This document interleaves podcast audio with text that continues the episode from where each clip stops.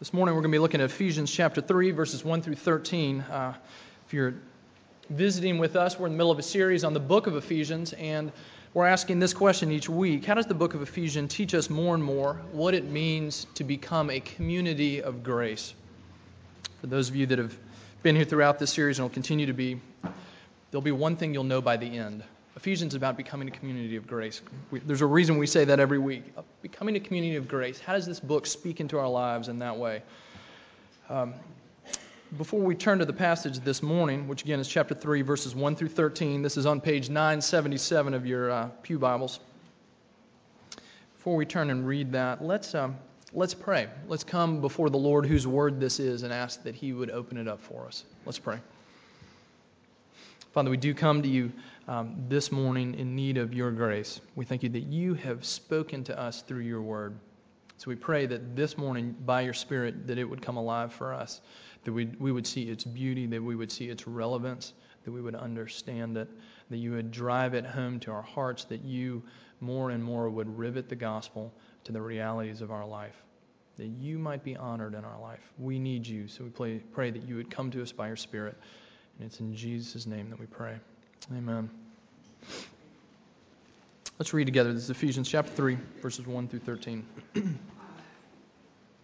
For this reason, I, Paul, a prisoner of Christ Jesus, on behalf of you Gentiles, assuming that you have heard of the stewardship of God's grace that was given me for you, how the mystery was made known to me by revelation, as I have written briefly. When you read this, you can perceive my insight into the mystery of Christ, which was not made known to the sons of men in other generations, as it has now been revealed to His holy apostles and prophets by the Spirit. This mystery is that the Gentiles are fellow heirs, members of the same body, and partakers of the promise in Christ Jesus through the gospel. Of this gospel I was made a minister according to the gift of God's grace, which was given to me by the working of His power. To me, though I am the very least of all the saints, this grace was given, to preach to the Gentiles the unsearchable riches of Christ, and to bring to light for everyone what is the plan of the mystery hidden for ages in God who created all things, so that through the church the manifold wisdom of God might now be made known to the rulers and authorities in the heavenly places. This was according to the eternal purpose that He has realized in Christ Jesus our Lord, in whom we have boldness and access with confidence through our faith in Him.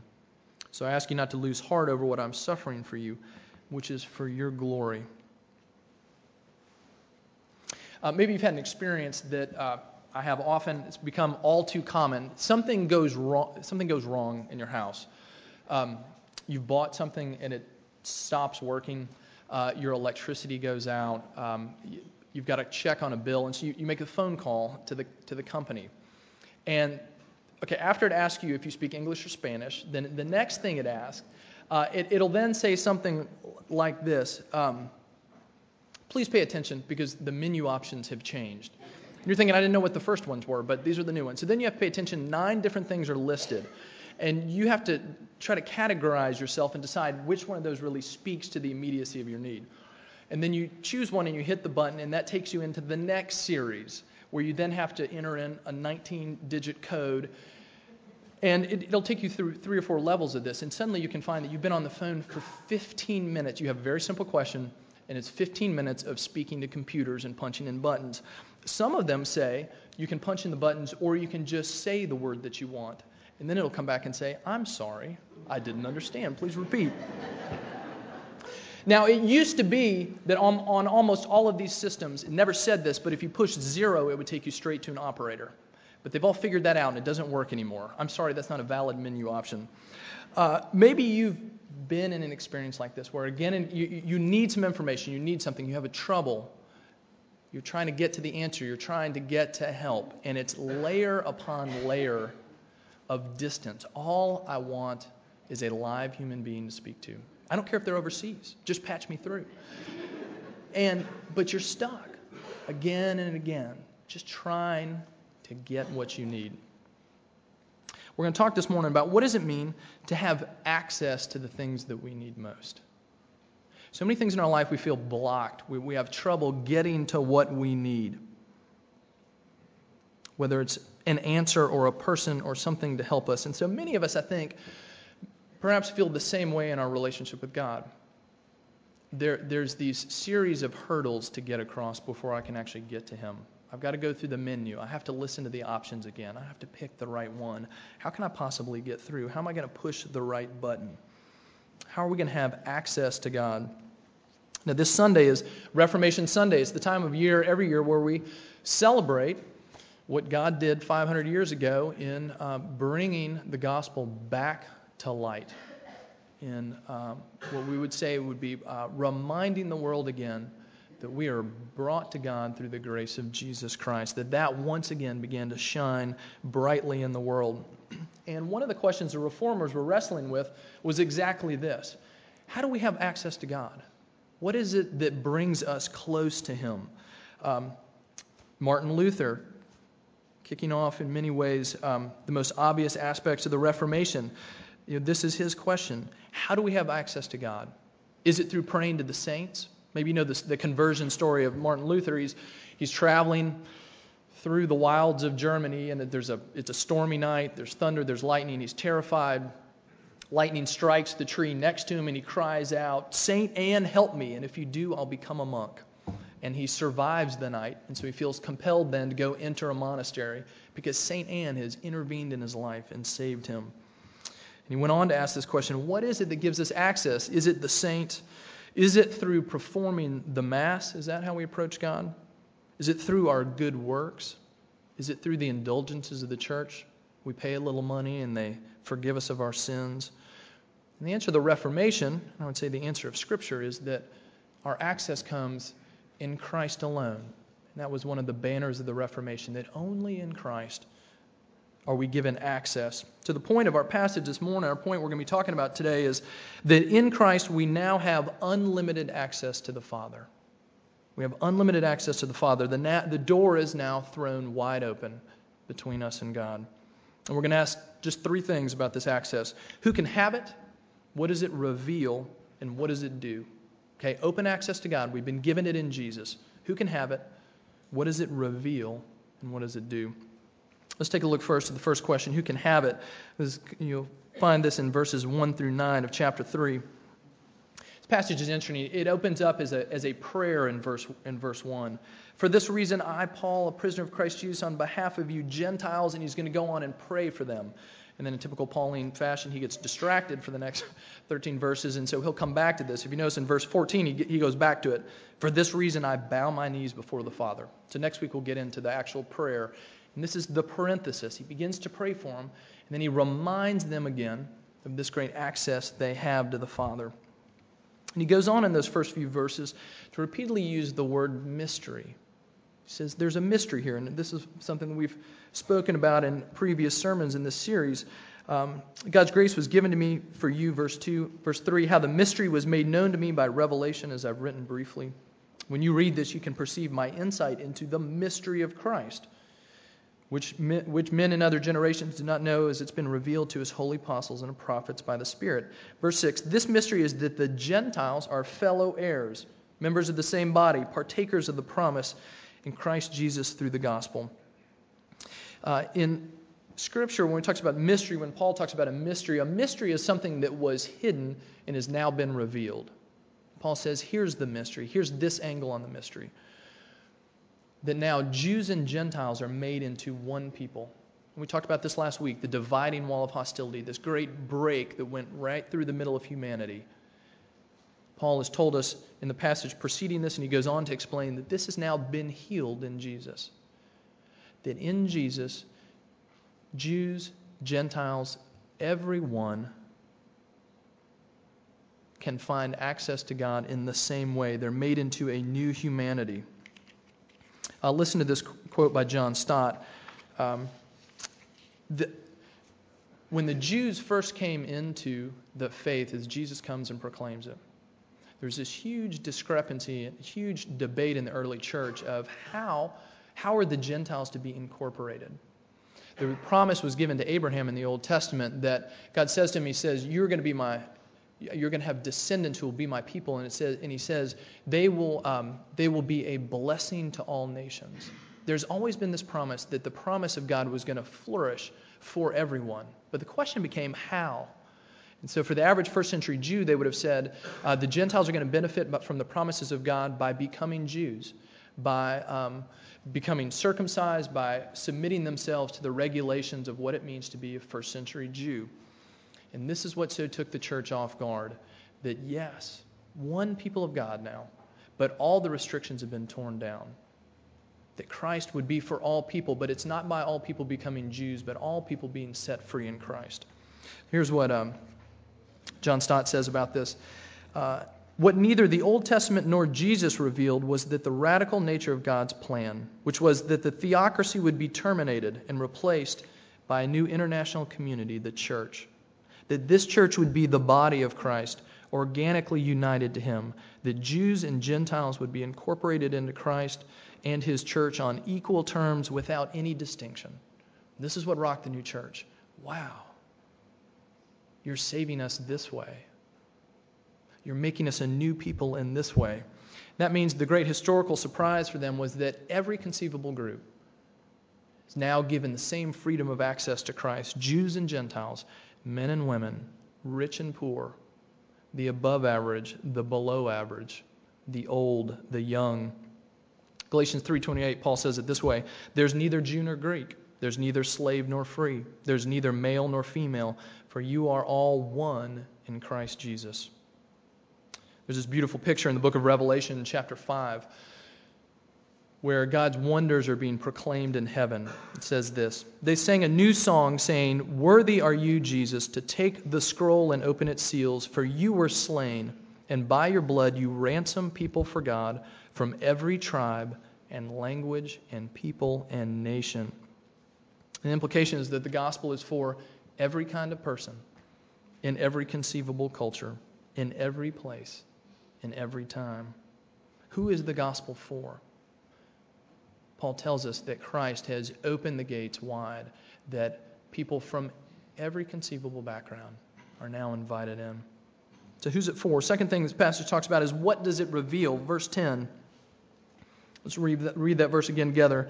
"Through the church, the manifold wisdom of God might now be made known to the rulers and authorities in the heavenly places."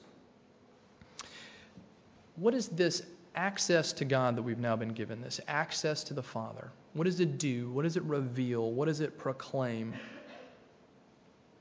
It's another way of asking, what does it do when the gospel really begins to play out in people's lives? Well, what it says here in verse 10 is that God is at work through his church, this new united humanity. And that means, again, the church through all ages, the church in all places. And it also means local congregations. And it says that the work of the church displays God's wisdom to the authorities and the powers. More on that in a minute. But just soak that in for a second. God's wisdom is shown in creating the church, in bringing all these people together into one body. He goes on to say it's the manifold wisdom of God on display. This is the Greek word here. It's often used in poetry. There's a poet that speaks of the manifold hues of a garland of flowers, that you would look at this thing and you would see its beauty from all different angles, its various shades, that it's something that reflects amazing beauty. Paul says the church does that. It shows the wisdom of God. Now again, as we've said often, we kind of take a look around and think, really? How surprising. But he goes on to say that the church is on display. He says, "For the rulers and authorities in the heavenly places." We've come across this kind of phrase a couple times in Ephesians. What's Paul saying? He's saying that there really is a spiritual reality, and there really are spiritual beings. And he said, in the heavens, the wisdom of God is displayed for everyone and everything to see in the church, that we, as God's people, are on display, giving glory to God's wisdom. If that's true, if God is wise, if he's showing his wisdom in the church, that must mean that God knows what he is doing, that God's bringing him glory to himself through the church in one of the most surprising ways. Is that our expectation? As we look around, that we would be a people that really do showed the wisdom of God to all the dwellers of heaven, to all the world, to the whole universe. God points to us, points to the church, he points to Grace Covenant, and he says, this is my wisdom on display. And all of heaven is in awe of that. Who does the gospel come to? Who's it for? What does it reveal? And then lastly, what does it do? This is mainly in verses 11 through 13. This new access. What does it do in our lives now? If you're somebody who's following Jesus, as this gets more and more into your bloodstream, as it gets more and more under your skin, what's it doing in our life as it becomes more beautiful to us, more central to us, more fundamental to the way we look at ourselves and the world, everything around us, where people have been given access to the Father? What does it do? Well, it does something immediate, and it does something immediate and objective. It gives us actual access to the Father. Because of what Jesus has done for us, the door between us and the Father has now been opened.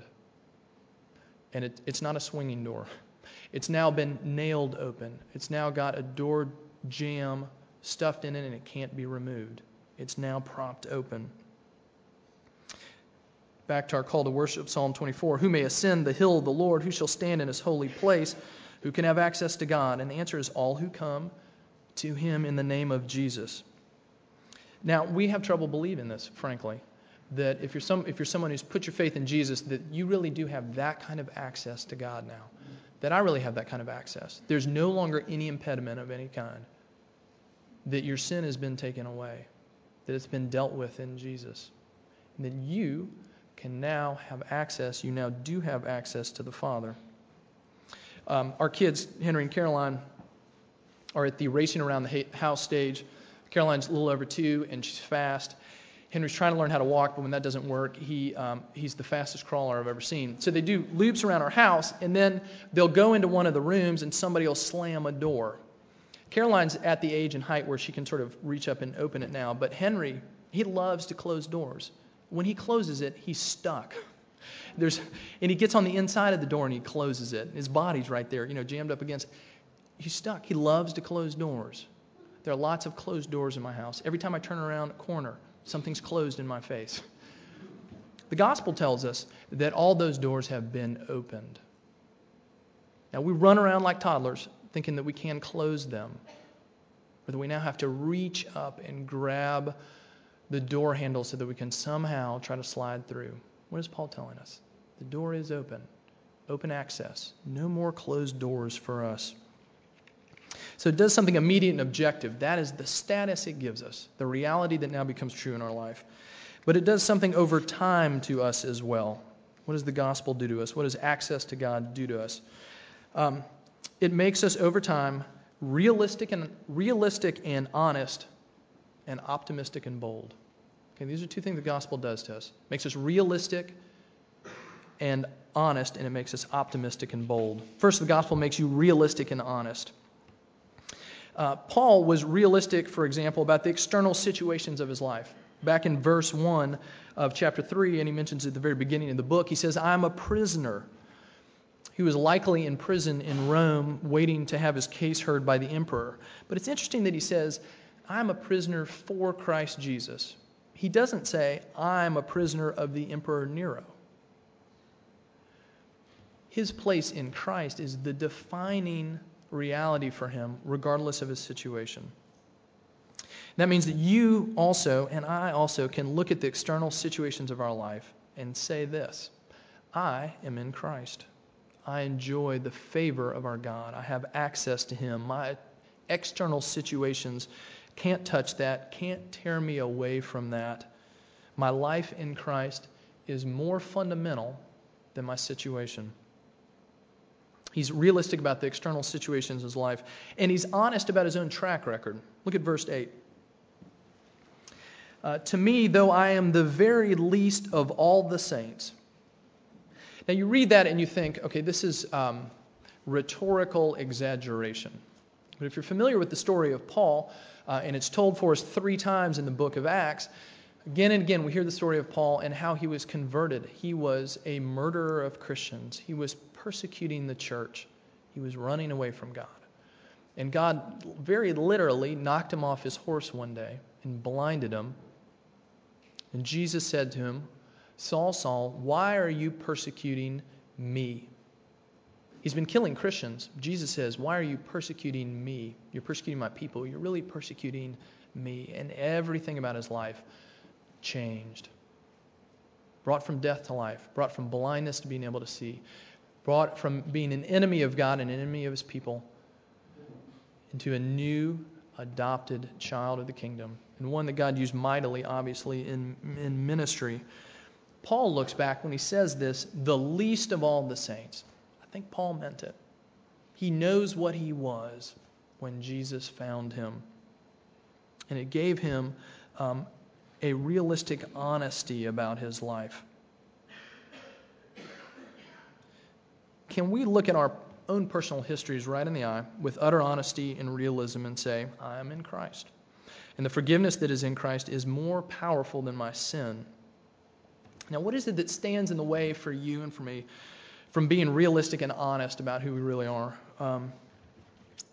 Back to the situation like Paul. Can you admit when your life is hard? Or do you feel the burden and the responsibility to make everything just seem okay? I'm fine. Christians are supposed to be happy. My children are great. My job is wonderful.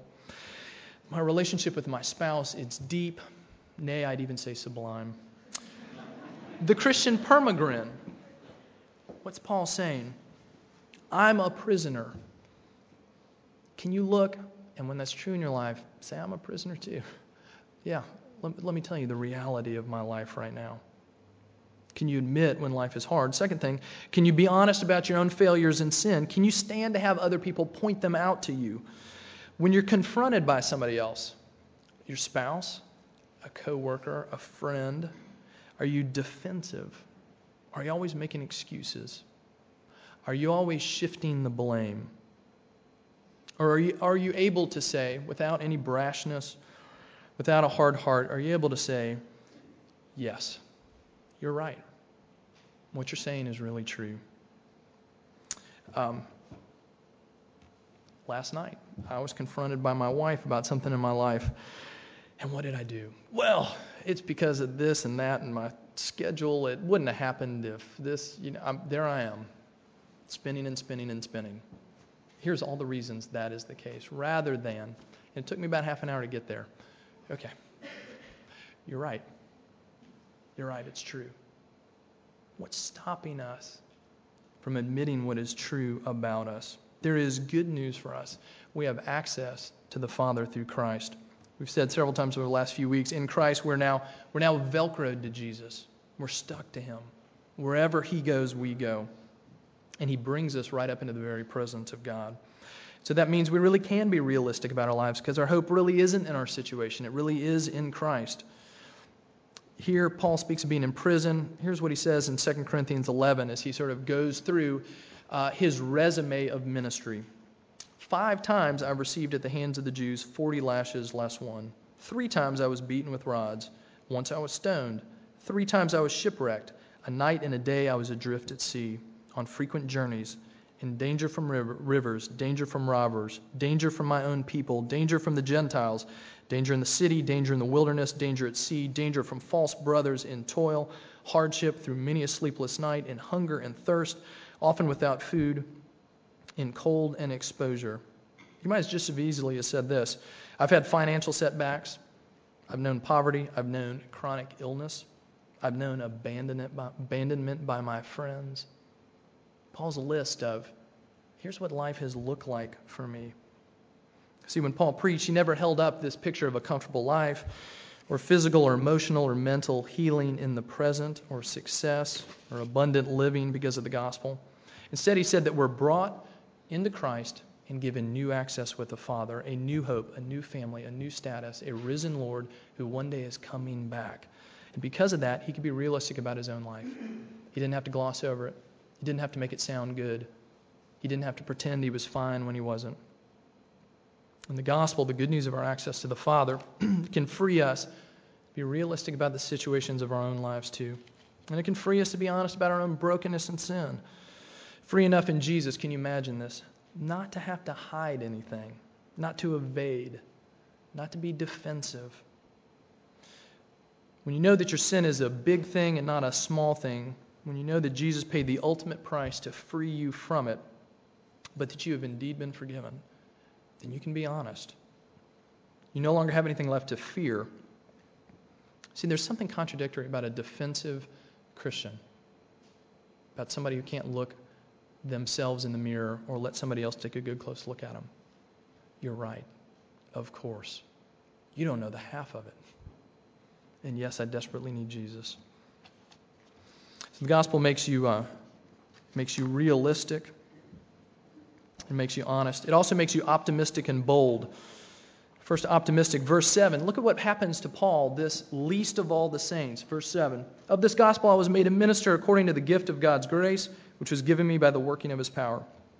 I was an enemy, and now I've been made a minister of the gospel. I was the very least of the saints, and this grace was given to preach to the Gentiles the unsearchable riches of Christ. Verse 9, that he would be the one that God uses to bring to light this mystery of the ages, that God was creating one new people out of two. God found Paul as he was a persecutor, a violent opponent of Christ, but he didn't leave Paul there. He graciously used him in the work of ministry. What better person than Paul to preach the unfathomable riches of Christ? Someone who knew how desperately he was in need of riches like those. What better person than you to give testimony to the unsearchable riches of Christ in your life? God graciously uses us in his work of ministry in the world too. In the middle of our current situation, whatever prison you feel like you're sitting in, whatever unfavorable situation, God wants to use you and me right now in the middle of your real life and not the dream life you're still trying to attain. This real life, this real situation, this is where Jesus finds you, and this is where he's going to use you. He found Paul on the road to Damascus killing Christians. Wherever he finds us, he makes use of us, and he changes us. Gospel makes you optimistic, and it also makes you bold. Verse 12, in Christ we have boldness and access with confidence through our faith in him. Another way of translating this is boldness to enter confidently into the Father's presence. Humble and bold. Paul, the least of all the saints. He knows that he can boldly and confidently come into the presence of Christ, that he's been given this confident access. Not because of his works, not because he earned it, because of Jesus. And because we are in Christ, we have that very same access. We can come boldly, not in abject fear, not needing to win God's favor, but having been granted God's favor. One implication of this, we can have great confidence in our prayers. Does this feel like a reality to you? Whatever point in your day or your week, you stop and you pray. Do you think there is a door in heaven that is jammed wide open now? I am invited to come into the presence of the Father. Jesus himself brings me there. Come into his presence, receiving his favor. If you believe that, wouldn't it make you want to pray? If you really thought that's what you were doing, if you're coming into the presence of a God who has brought you in and says, tell me whatever you want me to know. Ask whatever you would like. Let's really talk. He brings us into his presence. We have a guaranteed audience with the King of the universe. So when a Christian bows his or her head to pray, we ought to be thinking we're doing the most powerful thing in the universe. We're coming before our God who actually invites us in, actually listens, and actually has the power to meet us in the middle of wherever we are. So what's standing in your way of enjoying access to the Father, the humility, the realism of the gospel, the optimism and the boldness of the gospel? My prayer for us, certainly for me and for all of us, is that more and more this isn't just simply going to be a theoretical truth in our life, but it's actually going to be a dynamic reality that feels like a part of life. Okay, he tells me that I have access. I'm going to take a step into that. I'm going to pray with that in mind. When I'm stuck in the hardness of my heart, I'm going to take a step into that. I've really been granted forgiveness. I have access to the Father. I can face up to the reality of my life. May this be more and more a truth for us. Let's pray. Father, we do come before you, and with faltering steps we attempt to do that boldly because you have given us access to you. What an unspeakable privilege. Father, we pray that this week that would be more real to us, that you would teach us to be realistic and be honest, and also to be optimistic and bold, because our sin does not have the final say in our lives, but rather the gospel. May that be more and more sweet to us this week. We pray that in Jesus' name. Amen. Let's stand together and sing our hymn of response. This is number 175. Hallelujah, what a Savior.